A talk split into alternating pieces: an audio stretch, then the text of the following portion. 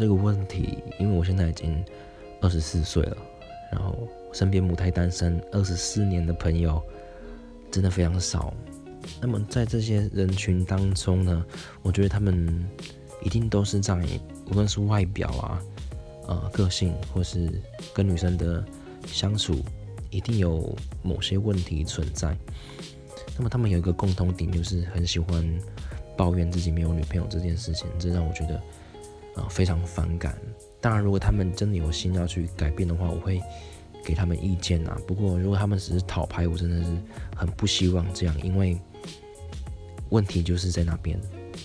然后也不是去解决的话，真的是一辈子都不可能交到女朋友的。